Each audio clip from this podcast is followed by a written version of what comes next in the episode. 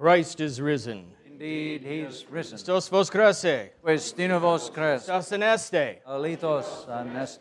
The doors, the doors, in wisdom, let us be attentive. We don't hear these words anymore, the doors, the doors, right before the creed.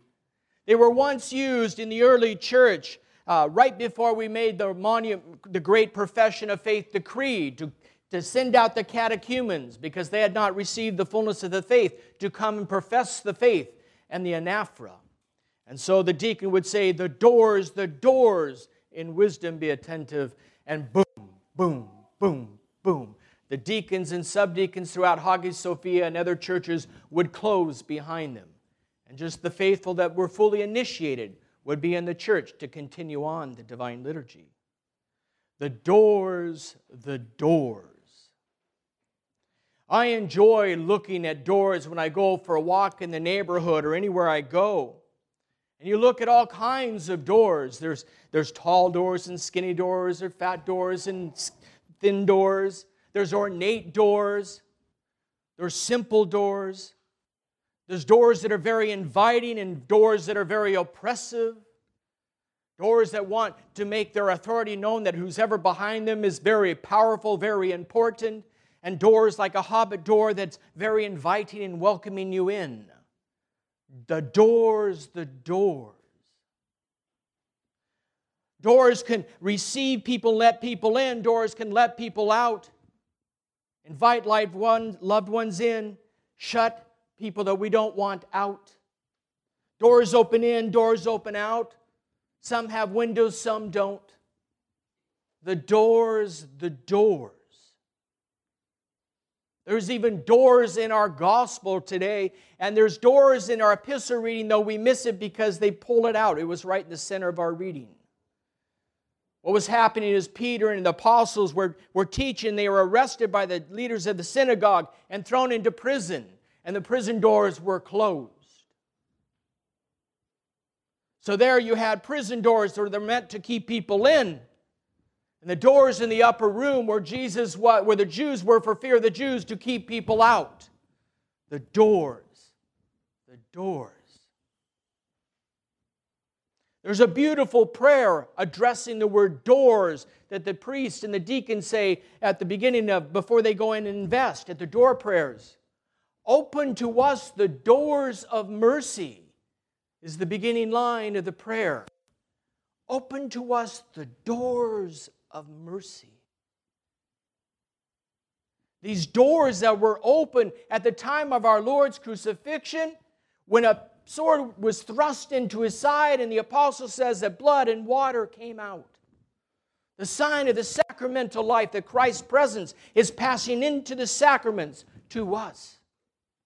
The doors, the doors. And so at every divine liturgy, we celebrate the sacraments, we celebrate Christ's death and resurrection. We, like Thomas, are approaching Christ. Touch my hands, touch my side. This is the door of salvation from right here, where the blood and water of my life comes forth to you and overflows from you.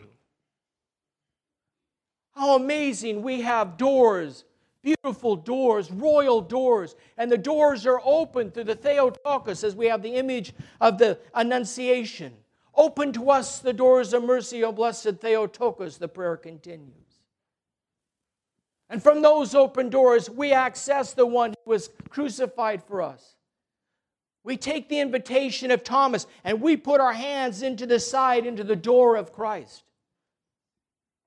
And that blood and that water that poured forth from his side flows into the chalice that we will have on the holy table, well mixed and overflowing.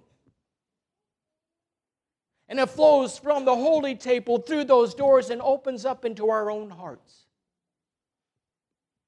And we receive it fully. And then, having received that great mercy of God that comes from his side, we are to go out like the apostles because in the in the that we did not hear the angel of the Lord came at night and let Peter and the apostles out the prison doors. He opened the doors and they went out and told what the new life was all about. And we are to do the same. With the open doors of our heart that are filled with the mercy of God's love, we go out into the world and we share that mercy, that love with others. It should so bubbling, being bubbling over within our own hearts, it just naturally spews everywhere. And some will receive that font of mercy with openness and with an open heart, and they too will be filled and come to know the Lord. But we will come with some who have the doors shut, locked tight for fear of whatever. What do we do then? Well, we don't have to worry. We don't have to fret. There will be people that are going to shut their doors for whatever reason. They don't accept it, they don't believe it, they don't want it. Or maybe they're filled, they're full, they know they're fully Catholic or whatever, but they don't accept whatever, whatever, whatever because they're not holy enough. They don't walk on water yet, so I don't accept them. Their hearts are hard and their doors are closed, even though they go to the sacraments. What do we do? Is there no hope? Oh, there's hope because we will find that in the upper room that the doors were locked for fear of the Jews what happened? Jesus came and stood in their midst anyway. You and I are bound by the doors. We can only come to people whose hearts are open, and that's great. But when we come to someone whose hearts are closed, we can only do what we can do and allow God to go in through the closed, even though the doors of the heart are closed. And He will work within, He will give them peace within. Oh no, He won't mess with their free will, but He will make them stand up and think, and they will have to make a decision. He won't force their decision, but He will make them think about it. And so, even in the most hardened heart, we who can't pass through that hardened heart, that closed door, Christ can, as He did in the upper room, because He's not bound like you and I. That is what the great mercy of God has for, for all of us. He's opened the door of His side for each and every one of us, for the whole world. And for those who are open to it, will open their hearts to receive that mercy in full. And for those who don't, does not mean it's the end. It just means God's going to go inside, even though the doors are locked. The doors, the doors, in wisdom be attentive. The deacon cries. Let us open the doors of our heart and allow that mercy that flows from his side to flow off the altar into us. Open to us the doors of mercy. O blessed Theotokos, as we place our hope in you. Truly, the doors of mercy were opened on the cross and Thomas came and was the first to put his hand into that door and experience that loving mercy. We give thanks to Thomas for being so